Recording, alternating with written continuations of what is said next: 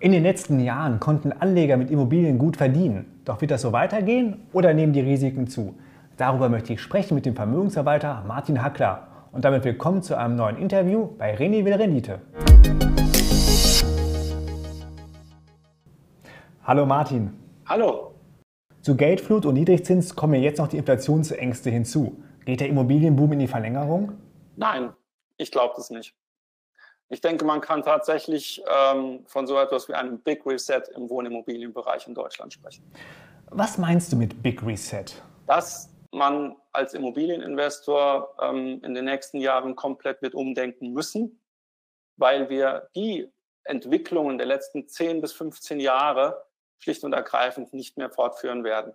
Und dass die verhältnismäßig große Planbarkeit von Erträgen, von Wertsteigerungen, von Mieteinnahmen äh, im Wohnimmobilienbereich für Privatinvestoren immer weiter zurückgeht oder wahrscheinlich immer unsicherer wird. Warum bist du so skeptisch? Was sind die Gründe? Ja gut, bei den Mieten haben wir schon in den letzten fünf bis acht Jahren eine Abflachung äh, gesehen.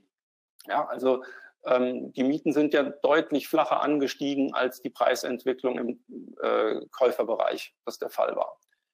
Ähm, und das andere ist, dass es mitnichten so ist, gerade inflationsbereinigt, ähm, dass Immobilien immer kontinuierlich steigen. Also wir haben auch schon Zeiten in Deutschland gehabt, wo Immobilienpreise gefallen sind, inflationsbereinigt.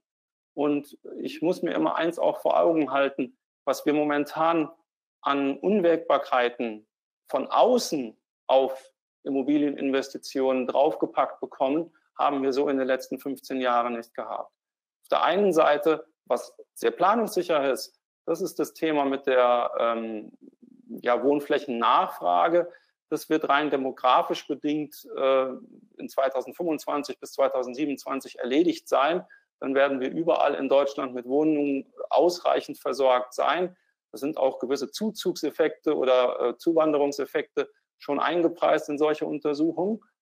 Ähm, die Frage ist, und das ist die erste Unwägbarkeit, wir wissen nicht, wo die Menschen wohnen werden. Während das verhältnismäßig planungssicher in den letzten 15 Jahren noch war, dass wir einen Zuzug in die Metropolen hatten, in die Städte vom Land weg, ähm, gibt es jetzt Meinungen, dass jeder Achte in den Metropolen Deutschlands darüber nachdenkt, aufs Land zu ziehen. Ja, also Corona hat offenbar doch auch dazu geführt, erstens, ähm, dass vielleicht etwas mehr Raum um mich herum doch auch ein Sicherheitsaspekt sein kann. Und zweitens ist das Thema Homeoffice äh, etabliert worden. Und wenn ich jetzt sage, okay, dann gehe ich nicht mehr ähm, in die sehr guten Lagen der Metropolen, der Städte hinein als Investor, sondern ich gehe in den Speckgürtel, ähm, dann habe ich salopp gesagt unglaublich viel mehr Auswahl, was den Speckgürtel angeht. Also wohin zieht die Karawane? Das können wir nicht wissen. Ja? Mir hat mal ein Kunde gesagt, ja, der Speckgürtel von Bremen ist Niedersachsen. Äh, das heißt, da gibt es Gegenden, da ist unheimlich viel Platz. Das ist der andere Punkt. So, dann kommen wir hinzu äh, mit dem Thema der Zinsentwicklung. Wir haben äh, historisch niedrige Zinsen gehabt, wo ich schon vor zwölf Jahren gesagt habe, jetzt ist das Ende wohl da. Und mittlerweile bekommen wir zehnjährige Finanzierungskonditionen mit einer Nullformkomma, je nachdem, wie hoch der Beleihungswert ist. Ähm, das wird nicht so weitergehen. Ja, also wir haben ja äh, Ende August diese Äußerung der FED gehabt, wo ähm, das Aufkaufprogramm der langfristigen Staatsanleihen ähm, doch wieder sukzessive runtergefahren wird. Das heißt, über kurz oder lang werden wir am langen Zinsende, also bei den zehnjährigen Staatsanleihen, äh, die sich dann auch unmittelbar auf die Finanzierungszinsen äh, und deren Konditionen auswirken werden, wieder eine Normalität bekommen. Und äh, das was wir an sehr günstigen Zinsen hatten, war dann im Umkehrschluss auch wieder in den Immobilienpreisen der Gestalt wiederzufinden, weil das Gesamtpaket als solches immer betrachtet wird. Ja? Also die günstigen Zinsen haben sich dann hinsichtlich einer Preissteigerung auf die Quadratmeterpreise wieder niedergeschlagen. Wenn es jetzt zu einer Zinserhöhung kommt, dann wird zumindest mal die Preissteigerung auch da einer großen Wahrscheinlichkeit nicht mehr weiter so steil ausfallen, sondern abflachen oder vielleicht sogar nachgeben. Aber erwartest du, dass Zinserhöhungen auch in Europa kommen? Die EZB hat ja noch nicht mal eine Andeutung von Zinserhöhungen gemacht. Immer die Frage, über welche Fristen wir reden. Es kann ja sein, äh, durchaus, dass wir in den nächsten ein bis drei Jahren keine massiven Erhöhungen bekommen werden. Aber selbst kleine Zinserhöhungen, das heißt, wenn wir wieder bei Finanzierungszinsen von ähm, zwei oder drei Prozent sind auf eine Sicht von zehn Jahren, dann wird sich das mit Sicherheit auch auf die Immobilienpreise wieder auswirken. Denkst du auch, dass dann die ein oder andere Kalkulation nicht mehr funktionieren könnte? Durchaus. Es ist ja die Frage, wie ich so ein Gesamtkonzept anfahre. Also unsere Kunden sind ja jetzt nicht die, die in der Vermögensaufbauphase versuchen, ihr Vermögen dergestalt schneller zu mehren, indem sie 100 oder 110 Prozent Finanzierungen fahren, sondern viele unserer Kunden kaufen ihre Immobilien bar. Also das wird gar nicht finanziert. So. Jetzt ist ja die Frage, wenn ich eine Immobilie kaufe mit einem geringen Eigenkapitalanteil und ich bin dort vielleicht mit einer 80 Prozent Finanzierung unterwegs, wie hoch gehe ich mit meinem Tilgungssatz an die Gesamtinvestition heran? Und wenn ich dort mit dem, was vielleicht eine Bank, wenn ich jetzt 30 Jahre alt bin, dann möchte eine Bank vielleicht von mir gar nicht mehr als zweieinhalb Prozent Tilgungssatz sehen. Dann bin ich aber nach den nächsten zehn Jahren Zinsfestschreibungszeit noch nicht äh, bei einer erkläglichen Abtrag des Gesamtobjektes, was die Finanzierung angeht. Und das heißt, in zehn Jahren ähm, werden wir mit Sicherheit andere Zinsen haben als heute, beziehungsweise wenn ich jetzt ein Objekt halte, wo ich vielleicht nur noch fünf Jahre Zinsfestschreibungszeit habe, muss ich mir in fünf Jahren darüber ja Gedanken machen, ob ich das Objekt, was ich vielleicht jetzt noch mit einer 1 vom Komma finanziert habe, dann vielleicht noch mit einer 3 vom Komma weiterhin finanzieren möchte, ob es sich dann rechnet. Du sagst also, dass sich das Chancen-Risiko-Verhältnis von Immobilien eher Richtung Risiko verschlechtert. Definitiv. Also eine Immobilieninvestition ähm, war für uns selbst als Investoren und auch als Berater nie eine stockkonservative Veranstaltung. Ja? Also eine Immobilieninvestition stellt immer ein Klumpenrisiko per se dar und ist auch mit Risiken verbunden, die ich bei anderen oder bei, bei der Investitionsalternative, die wir in Immobilien bewegen, schlicht und ergreifend so nicht habe. Das heißt, ähm, die Unwägbarkeiten, die da auf uns zukommen, wo ich das Zinsänderungsrisiko vielleicht noch als das kleinere halte, da muss ich wissen, ähm, dass, um bei dem Zins- oder bei dem Finanzierungsthema zu bleiben, dass es keine Gesetzmäßigkeit ist, dass in dem Moment, wo ich eine Immobilieninvestition per Kredit hebele, automatisch die Gesamtkapitalrendite oder meine Eigenkapitalrendite größer ist. Das ist keine Gesetzmäßigkeit. Die Voraussetzung ist, dass die Gesamtkapitalrendite höher ist, als mich die Finanzierung kostet. Und wenn ich zum Beispiel keine Objektwertsteigerung mehr auf der einen Seite habe, sondern vielleicht sogar jetzt verhältnismäßig teuer einkaufe oder mich ereilt über die Haltedauer ein Investitionsstau über mehrere tausend Euro, dann fängt so ein Konzept sehr schnell an zu kippen, bis hin, dass mich so ein Finanzierungshebel auch gegen mich richten kann. Und gerade der Hebel war es ja, der in den letzten Jahren hohe Renditen ermöglicht hat. Definitiv. Also das, das ist genau das. Äh, man hat äh, noch nie in der Vergangenheit so günstig Immobilien äh, finanzieren können. Und das Geld saß auch noch nie in der Vergangenheit bei den Banken im Immobilienbereich so locker, wie es das in den letzten ähm, 15 Jahren der Fall war im Schnitt, auch wenn wir vor 15 Jahren noch höhere Zinsen hatten als heute. Und deshalb ist es häufig auch aufgegangen, das Geschäft, Zumal, wenn ich jetzt noch vor, vor acht oder zehn Jahren als Einkäufer unterwegs war, wo es noch verhältnismäßig faire Einkaufspreise gab. Wenn ich jetzt natürlich einerseits recht teuer einkaufe, wo ich kein Steigerungspotenzial mehr sehe, oder aber wo mich auch vielleicht Dinge wie Regulierung der Mietenhöhe, was ja auch parteipolitisch von vielen äh, vielleicht in der nächsten Bundesregierung vertretenen Politikern äh, angedacht ist, ähm, oder aber auch, was jetzt energetische Sanierungsmaßnahmen angeht, die ich als Vermieter dann anfahren kann. Das sind alles Dinge, ähm, von denen kann ich heute noch nicht wissen, ob das auf mich zukommt oder nicht. Und vor allen Dingen in welcher Höhe. Wenn wir jetzt noch mal über die Rendite sprechen.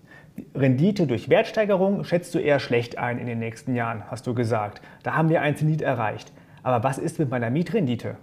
Also Wertsteigerung erwarten wir keine entsprechenden Zuwächse. Äh, also wenn ich jetzt sagen sollte, ein Objekt, wo ich zumindest mal hinsichtlich der ähm, mir drohenden Investitionsstau den Rücken frei habe, bekomme ich nicht mehr zu einem solchen Preis eingekauft, wo ich glaube, dass ich da in den nächsten zehn Jahren noch 30 Prozent zusätzlich erwirtschafte oder ganz sicher oder gar mehr. Es sollte gar mehr sein, um dann zum Beispiel ähm, gegen unser Portfolio dann eben auch eine, eine Zusatzrendite erwirtschaften zu können. Das ist der eine Punkt. Bruttomietrendite bedeutet jetzt Folgendes, wenn ich ein Objekt mit einem Faktor 25, was bedeutet 4% Bruttomietrendite einkaufen möchte, ähm, dann muss ich da mittlerweile in Lagen gehen, an die ich als solches so aus den Qualitätsansprüchen her nicht mehr rangehen würde.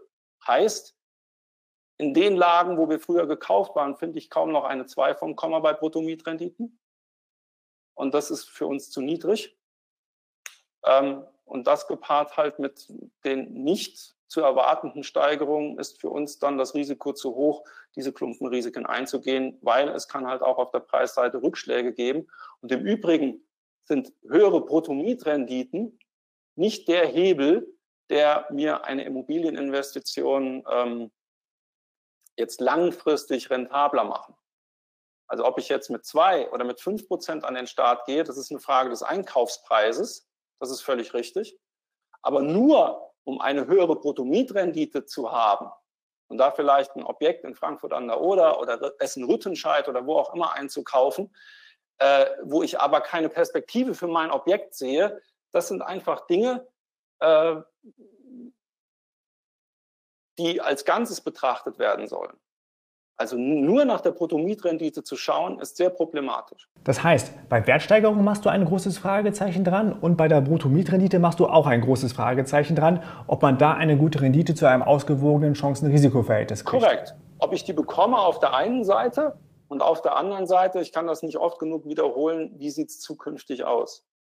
Also da äh, mag ich keine Prognosen gerade in den Lagen, wo noch höhere Bruttomietrenditen äh, geboten werden äh, drüber aus äh, von mir geben, was jetzt, was jetzt Prognosen angehen, um dort dann wirklich zu sagen, okay, das sieht in zehn Jahren auch noch gut aus. Welche Rolle kann denn dann noch die Immobilie in meinem Portfolio spielen? Tja, das ist die Preisfrage. Ähm, ich sage es mal anders. Wir haben vom Grundsatz her irgendwo die Break-Even-Analyse dergestalt aufgestellt, dass wir gesagt haben, ähm, die Alternative, wie wir mit unseren Kunden Geld anlegen, ist ja ein entsprechendes breit diversifiziertes, weltweit aufgestelltes Aktienportfolio, wo ich ähm, aufgrund der Steuerung mit einer großen Wahrscheinlichkeit nach zehn Jahren eine Verdopplung meines eingesetzten Kapitals habe. Und wenn es nicht so optimal läuft hinsichtlich der Renditereihenfolgen, dann gehen wir von einem Planungswert aus, wo ich eine Verdopplung nach 15 Jahren habe. Wenn ich das jetzt mal übertrage auf eine Immobilieninvestition, dann muss da schon sehr viel klappen hinsichtlich der weiteren Entwicklung, ähm, was auch in der Vergangenheit funktioniert hat, und diese Steigerungen bekomme ich tatsächlich nur über die Wertsteigerung hin.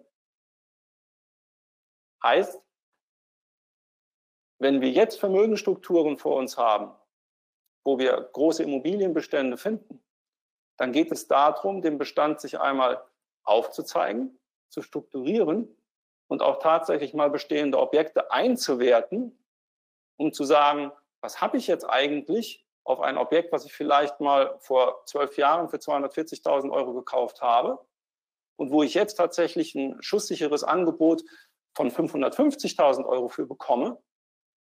Ähm, was bekomme ich dann jetzt eigentlich noch für eine Bruttomietrendite dafür? Waren es vorher 4%, sind es jetzt weniger als 2. Das ist der eine Aspekt. Der andere Aspekt ist, ob jetzt nicht mal der Zeitpunkt gekommen ist, bei einem solchen Objekt tatsächlich auch über den Verkauf nachzudenken. So. Und was kommt dann? Und dann stellt sich doch die Frage, Clemens, wenn ich 550.000 Euro Cash habe, welchen Anspruch habe ich jetzt an eine kommende Immobilieninvestition, wo ich meiner Meinung nach ein deutlich höheres Risiko mit eingehen würde, als ich es noch vor zwölf Jahren getan habe. Da muss ich jetzt nicht unbedingt eine Verdopplung anstreben, aber ich muss ja irgendwo äh, einen Grund haben, warum gehe ich in diese Finanzierung des Objektes hinein oder in diese Investition hinein, ähm, um mein eingegangenes Risiko auch entsprechend prämiert zu bekommen. Also entweder habe ich tatsächlich ein Objekt, was ich auf Herz und Nieren hinsichtlich des Bestandes, hinsichtlich der Entwicklung äh, geprüft habe und ich habe wirklich Glück gehabt, etwas zu finden, dem ich entsprechende Entwicklungen noch zutraue. Oder aber, und das ist ein Aspekt, den ähm, kann ich als Berater und auch ich selbst als Privatinvestor wirklich nicht unter den Tisch fallen lassen. Ich habe einfach bei einer Immobilie auch einen emotionalen Faktor zu berücksichtigen. Vergleich zu einem äh, Wertpapierportfolio, was eine sehr abstrakte Geschichte ist, obwohl es objektiv genauso sicher oder äh, wenn es richtig gemacht wird, deutlich sicherer als eine Immobilieninvestition ist, langfristig betrachtet, ähm, dann ist eine Immobilie immer noch ein Investment, was sehr haptisch ist. Ich kann hineingehen, ich kann dort durchlaufen, ähm, ich kann mir es anschauen, wo es steht. Ja, das suggeriert mir eine Sicherheit, weil es so plastisch ist, die es von der betriebswirtschaftlichen und vermögenstechnischen Seite her aber vielleicht gar nicht hat. Aber dennoch kann es sein, äh, und das, da, da zähle ich mich zu, ich wäre nicht der Privatinvestor, der sagt, ich habe überhaupt keine Immobilie mehr im Portfolio. Die Frage ist, mit welcher Dosierung gehen wir daran? Und während wir früher gesagt haben, bei unseren vermögenden Kunden haben wir vielleicht eine Quote von 50-50, also 50 Prozent Aktien, 50 Prozent Immobilien, gehen wir jetzt eher dahin und sagen, ähm, um die Souveränität des Investors und der Gesamtvermögensstruktur zu erhalten, Richtung 30 Prozent Immobilien und 70 Prozent Aktien. Gleichwohl ähm, ist es kein Naturgesetz oder keine Faustformel. Das ist die Tendenz, ähm, wie wir dann eine solche Architektur neu aufstellen, aber das will immer im Einzelfall neu geprüft werden. Lass uns nochmal zusammenfassen. Für alle, die eine Immobilie im Bestand haben, was ist da dein Ratschlag? Sicherlich ist jetzt ein ganz guter Zeitpunkt, einmal Bestandsaufnahme zu machen. Also ich muss natürlich schauen, ähm, wenn ich über einen Verkauf nachdenke, was löse ich damit aus? Wenn ich jetzt noch Finanzierungen bestehen habe bei einer Bank, muss ich mit an Sicherheit grenzender Wahrscheinlichkeit Vorfälligkeitsentschädigungen zahlen, die in der jetzigen Niedrigzinsphase über den Daumen gepeilt in Summe den Zinsen entspricht, den ich noch in den folgenden drei, vier Jahren vielleicht noch zahlen müsste. Der eine Punkt. Der andere Punkt ist der, was bewegt sich steuerlich? Habe ich das Objekt noch nicht zehn Jahre im Bestand und äh, haben wir noch die Situation, dass wir nach zehn Jahren Steuerfreiheit auf unsere ähm, Veräußerungsgewinne im Immobilienbereich haben. Das steht ja auch eventuell in Frage in den nächsten Monaten oder Jahren. Ähm, sollte ich das abklären, ob ich da steuerlich mir eventuell irgendwelche Nachteile mit einhandle. Was ich dann tatsächlich tun würde, wäre, nicht nur in den einschlägigen Internetportalen zu schauen, äh, wie jetzt im Nachbarhaus der Preis bestehen würde für das Objekt, was dort jetzt angeboten wird, dass ich mir dadurch dann einen Preis auch für mein eigenes Objekt oder einen realen Wert herleiten kann, sondern ich würde tatsächlich einen realen Verkauf prüfen, der Gestalt, ob ich Angebote gemacht bekomme, ähm, von denen ich ausgehen kann, dass die auch tatsächlich in absehbarer Zeit beim Notar landen. So. Ähm, ich komme nochmal auf den emotionalen Faktor und wenn ich dann selber für mich und auch im, Umkreis meiner Familie, das ist häufig auch ein generationenübergreifendes Thema, geklärt habe, dass man das machen kann, ohne dort jetzt irgendwo emotionale Kollateralschäden anzurichten. Ja, das Objekt ist schon seit drei Generationen, wie konntest du und so weiter und so fort. Dann ist tatsächlich jetzt der Zeitpunkt, mal ernsthaft darüber nachzudenken, einfach mal Kasse zu machen und mich vermögenstechnisch neu aufzustellen. Und für alle, die sich überlegen, eine Immobilie zu kaufen? Sehr gut hinschauen. Also sehr gut hinschauen und ähm, immer überlegen, wer sitzt mir gegenüber, wer sagt äh, da jetzt tatsächlich auf beratender Seite, sei es jetzt der Makler oder der Bankberater, ähm, was hat der für Interessen, hat der Alternativen oder geht es jetzt wirklich darum, das Gesamtvermögen zu betrachten? Ja. Ähm, Ausnahmen bestätigen die Regel, das kann ich nicht oft genug sagen. Ich habe nichts persönlich gegen Immobilien, ganz im Gegenteil. Ja. Ich bin dem Asset sehr, sehr zugetan. Aber genau deshalb äh, beobachte ich und beobachten wir in der Firma sehr genau, was sich am Markt tut und was momentan in wirklich Lagen und für Objekte, die wir total spannend finden und wo wir durchaus auch sagen könnten, jawohl, da könnte jetzt eine Investition langfristig auch Sinn machen, aber was da für Preise für aufgerufen werden, äh, das ist im Einkauf schlicht und ergreifend derart dann ins Obligo gegangen, dass wir nicht daran glauben, äh, dass dort ansatzweise Erträge in Summe aus ähm, Bruttomietrendite und möglicher Wertsteigerung generiert werden können, die dieses Risiko rechtfertigen. Also ich wäre beim Einkaufen im Moment im Immobilienbereich sehr zurückhaltend und an die Generation von Investoren, die erst anfangen, Vermögen aufzubauen, sich jetzt ähm, für die nächsten 10, 15 Jahre oder darüber hinaus mit einer Finanzierung zu binden, nur um jetzt auch noch auf den Zug aufzusteigen, weil jetzt habe ich es dann auch mitbekommen, dass Immobilieninvestitionen Sinn machen könnten. Das würde ich tatsächlich digital nicht empfehlen. Martin, vielen Dank. Bitteschön.